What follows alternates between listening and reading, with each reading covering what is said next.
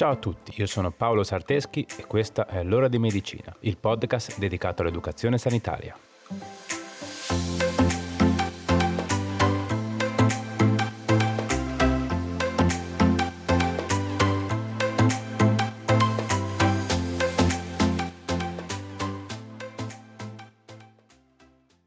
Ciao a tutti e bentornati. Come state? Spero tutto bene. Se state ascoltando questa puntata in data di pubblicazione, oggi è l'11 agosto, quindi magari siete in ferie e mi state ascoltando mentre siete al mare sotto l'ombrellone. Spero proprio sia così. Se invece come me le ferie l'avete già fatte e fate un lavoro che non si ferma ad agosto, magari siete in macchina con l'aria condizionata sparata a palla e state andando a lavorare o state tornando a casa. In ogni caso, e qualsiasi cosa stiate facendo, spero stiate bene e spero di riuscire a farvi compagnia per un po', magari anche senza annoiarvi e cercando di darvi un po' di sana e fresca educazione sanitaria, che non fa mai male, nemmeno ad agosto. Vabbè, ma chiacchiere a parte. In questa puntata parliamo di BPCO. La conoscete? L'avete sentita nominare? Beh, senza farvi troppi spoiler, dovete sapere che la BPCO è una delle malattie respiratorie più comuni. Le malattie dell'apparato respiratorio rappresentano la terza causa di morte in Italia e la BPCO è la responsabile di circa il 50% delle morti conseguenti a malattie respiratorie. La BPCO è una malattia cronica che, se non trattata adeguatamente, può portare a conseguenze anche molto gravi. Ma molte persone che sviluppano i sintomi di questa patologia non consultano il proprio medico, perché spesso la considerano come normale, tra molte virgolette, tosse del fumatore. Vedremo infatti che questa patologia è strettamente collegata al fumo di sigaretta. Ok, dai, spero di aver attirato la vostra attenzione. Vediamo ora di capire meglio insieme cos'è la BPCO, quali sono i sintomi, le cause e anche come possiamo intervenire per proteggerci e limitare i danni più possibile. Quindi, pronti? Dai, andiamo. Il termine BPCO altro non è che l'acronimo di Broncopneumopatia Cronica Ostruttiva. E già dal suo nome completo possiamo capire molte cose su questa patologia. Infatti, con il termine broncopneumopatia già si intuisce il fatto che la BPCO colpisca i bronchi e i polmoni. Il termine cronica significa che appunto la patologia presenta un decorso lento, progressivo e irreversibile. E infine ostruttiva ci fa capire che la BPCO causa un'ostruzione delle vie aeree, ostacolando il normale flusso di aria durante la fase di espirazione.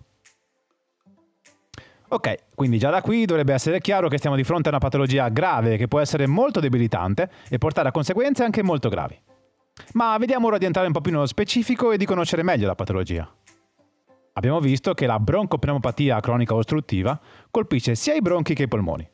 Infatti, in realtà la BPCO è una malattia respiratoria complessa, costituita da varie condizioni che contribuiscono al restringimento delle vie aeree e dell'albero bronchiale, riducendo la funzionalità polmonare. Tra le malattie che compongono il quadro di BPCO vanno citate sicuramente la bronchite cronica e l'enfisema polmonare. Con il termine bronchite cronica si intende uno stato infiammatorio persistente della mucosa bronchiale, che determina un'alterazione dell'albero bronchiale e quindi una difficoltà nello scambio gassoso tra l'aria inalata e l'ossigeno assorbito dai polmoni. La bronchite cronica è definita come tosse produttiva quasi tutti i giorni della settimana, per almeno 3 mesi di durata, per 2 anni consecutivi. Il processo infiammatorio a carico di bronchi e bronchioli provoca un ispessimento della parete bronchiale, con conseguente riduzione dello spazio interno utilizzato dall'aria. Inoltre, per colpa dell'infiammazione, si avrà anche un'iperproduzione di secrezioni, che accumulandosi contribuisce ulteriormente ad ostruire il passaggio dell'aria all'interno dei bronchi. Come se non bastasse, come abbiamo visto, l'infiammazione cronica provoca anche un danno irreversibile a livello polmonare. È anche infatti una delle cause dell'enfisema polmonare, che consiste in un danneggiamento degli alveoli polmonari, ovvero le piccole cavità nei polmoni in cui hanno luogo gli scambi gassosi tra il sangue e l'aria introdotta con la respirazione. È quindi chiaro che i sintomi principali di questa patologia saranno la tosse e la difficoltà nella respirazione. Spesso la tosse è cronica, più intensa al mattino e caratterizzata da produzione di muco. La difficoltà nella respirazione, ovvero la dispnea, aumenta gradualmente nell'arco di diversi anni e nei casi più gravi può arrivare a limitare le normali attività di vita quotidiana. Inoltre, in genere, chi soffre di BPCO è maggiormente soggetto a infezioni acute e croniche dell'apparato respiratorio. Ok, ma dei sintomi ne riparleremo anche più avanti. Infatti, come spesso accade nelle patologie croniche, l'insorgenza è subdola e la tendenza è quella di ignorare i sintomi fino a quando la situazione è ormai grave. In ogni caso, secondo voi, quale può essere la principale causa dei processi infiammatori a carico delle vie respiratorie che portano inesorabilmente alla BPCO? Beh sì, avete indovinato, è proprio il fumo. Il fumo è infatti la principale causa della BPCO e si ritiene che sia responsabile di circa il 90% dei casi, perché infiamma e danneggia permanentemente il rivestimento delle vie aeree. Il 25% dei fumatori sviluppa BPCO. Dopo il fumo possiamo citare anche altri fattori che possono aumentare il rischio di BPCO, come ad esempio una prolungata esposizione per motivi lavorativi a certi tipi di polveri e sostanze chimiche, come ad esempio le polveri di cadmio, le polveri prodotte dalla lavorazione del grano, le polveri di silice, i fumi della saldatura dei metalli, gli isocianati e la polvere di carbone. Un altro fattore scatenante della BPCO è anche il fumo passivo, l'esposizione prolungata a un severo inquinamento ambientale e la presenza di una malattia genetica conosciuta come deficit di alfa-1-antitipsina. L'alfa-1-antitipsina è una proteina prodotta dal fegato ed è deputata a proteggere i polmoni. Quindi, se manca, verrà a meno anche la sua azione protettiva e i polmoni sono i più inclini a sviluppare BPCO. Ok, viste le cause e chiarito il fatto che questa patologia sia strettamente correlata all'inalazione di sostanze tossiche e quindi in particolare il fumo di sigaretta, anche quello passivo, possiamo tornare a parlare dei sintomi. In genere possiamo dire che i sintomi principali della BPCO sono mancanza di fiato durante l'esercizio fisico o quando ci si muove, tosse persistente con espettorato che sembra non andare mai via, frequenti infezioni polmonari, in particolare in inverno, respirazione difficoltosa o fame d'aria, ovvero dispnea. Altri sintomi che si possono manifestare sono la perdita di peso, stanchezza e senso di fatica e gonfiore alle caviglie. Il dolore al petto e tosse con sangue, ovvero emottisi, invece non sono sintomi comuni della BPCO.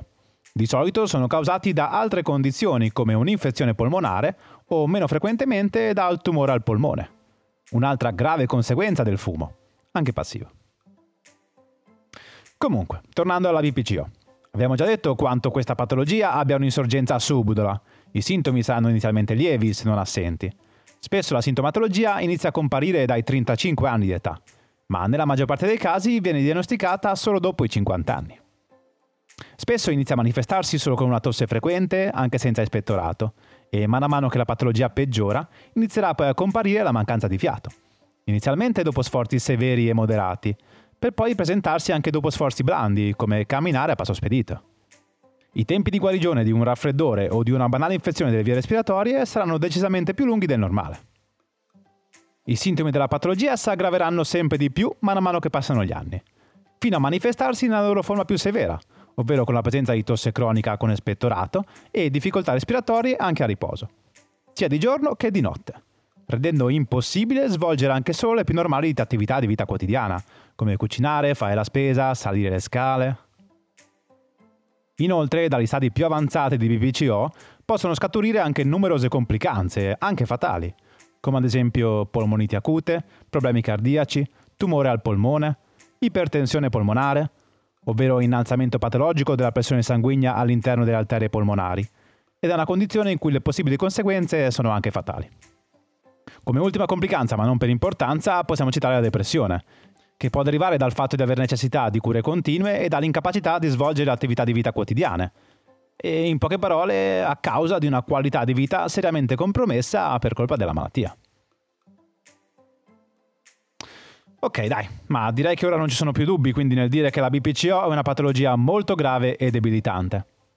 Purtroppo la mancanza di una sintomatologia importante fin dall'esordio della malattia non aiuta a intervenire in tempo. Spesso infatti viene sottovalutata o considerata normale conseguenza del fumo, che poi in realtà è proprio quello che è, ma non ci si immagina che possa evolvere in un quadro patologico così severo come quello descritto poco fa. È chiaro che intervenire tempestivamente è cruciale per migliorare la propria aspettativa e qualità di vita. I fumatori di mezza età e gli ex fumatori che hanno tosse persistente, soprattutto al mattino, mancanza di respiro dopo un piccolo sforzo, tosse duratura e raffreddori in inverno, dovrebbero consultare il medico curante e sottoporsi alle prove di funzionalità respiratoria.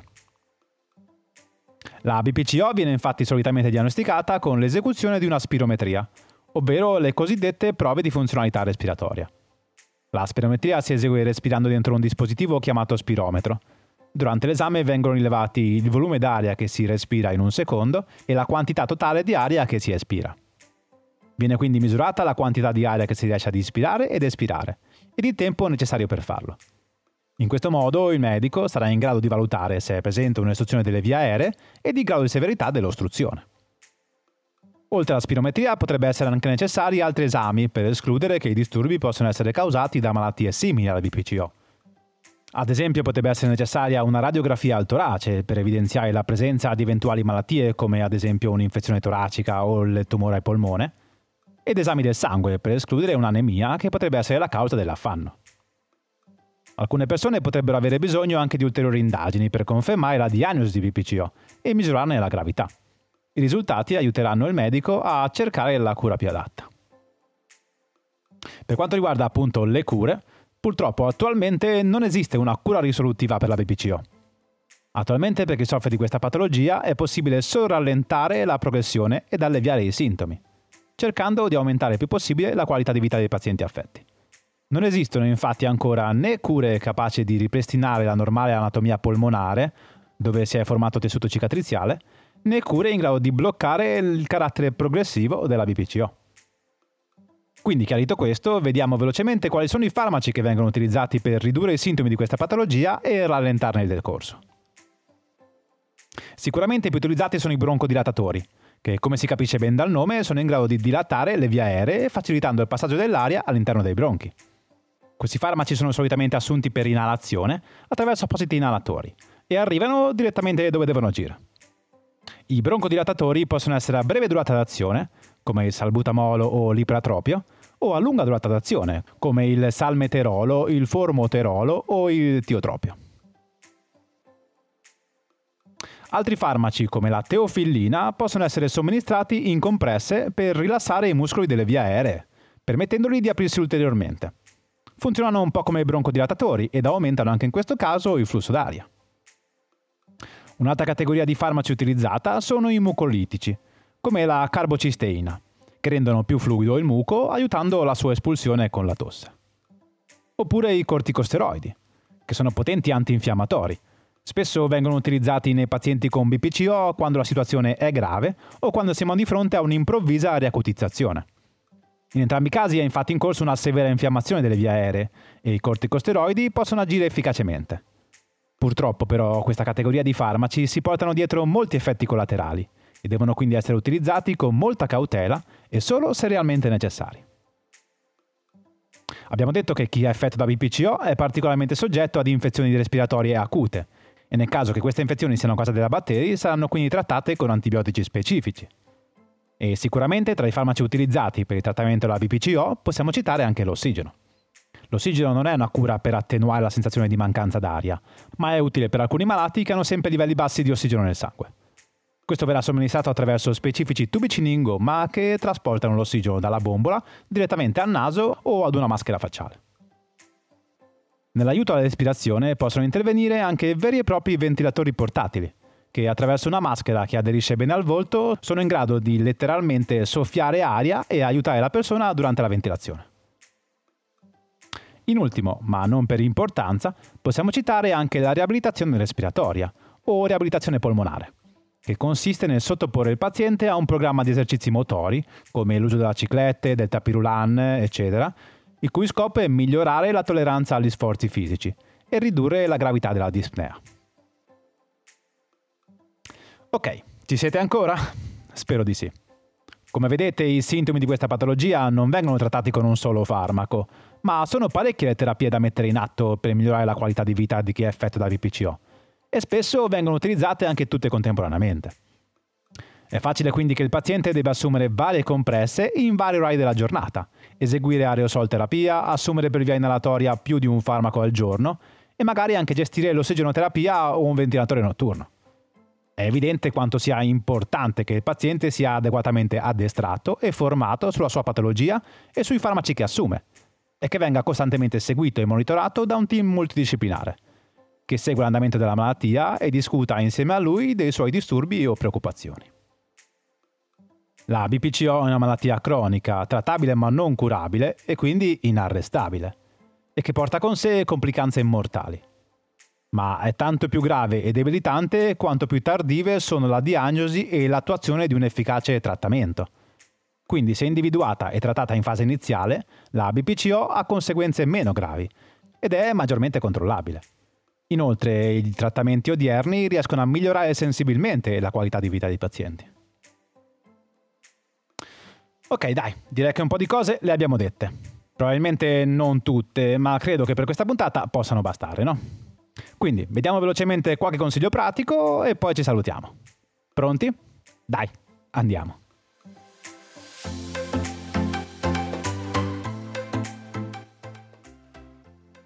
Uno. La BPCO è una patologia strettamente correlata al fumo. Quindi cosa ve lo dico a fare? Se sei un fumatore, smetti, subito, in questo momento preciso. Non ci sarà mai un momento migliore per smettere di fumare, se non il prima possibile. Quindi spegni ora la tua ultima sigaretta. Aumenterà di molto la tua aspettativa e qualità di vita. Fidati. Nello specifico di questa puntata, anche in caso di PPCO in fase avanzata, smettere di fumare può migliorare la sintomatologia ed evitare ulteriori danni delle vie respiratorie. Se la PPCO è invece nelle sue fasi iniziali, i disturbi sono lievi, smettendo di fumare potresti evitare ulteriori cure. Ah, piccola nota a margine, se sei fumatore e ti è stata prescritta ossigenoterapia, evita assolutamente di fumare mentre la esegui. L'ossigeno aumenta notevolmente le capacità di combustione dei materiali. C'è un'altra probabilità quindi che si sviluppi un incendio o un'esplosione. Quindi mi raccomando, se fumi, fallo il più lontano possibile dalle fonti di ossigeno. E se vedi qualcuno che fuma vicino a una fonte di ossigeno, mettilo in guardia. 2.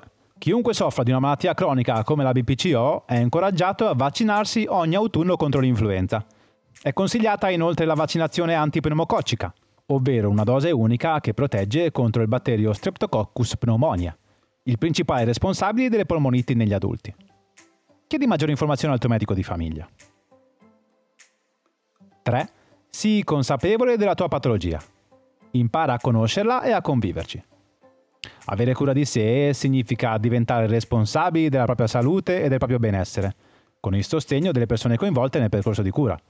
Potrai trarne molti benefici, come vivere più a lungo, avere meno dolore, ansia, depressione e fatica, raggiungere una migliore qualità di vita ed essere più attivo e indipendente. Ok, bene, eccoci arrivati alla fine. Ti è piaciuta la puntata? Spero di sì. Fammi sapere cosa ne pensi del progetto. Cercami sui miei canali social. E se mi ascolti da Spotify, dovresti trovare un apposito spazio qua sotto per lasciarmi il tuo feedback. Inoltre, se mi ascolti vicino alla data di pubblicazione, dovresti ancora trovare un sondaggio attivo per poter dire la tua su quale sarà il prossimo argomento che tratteremo.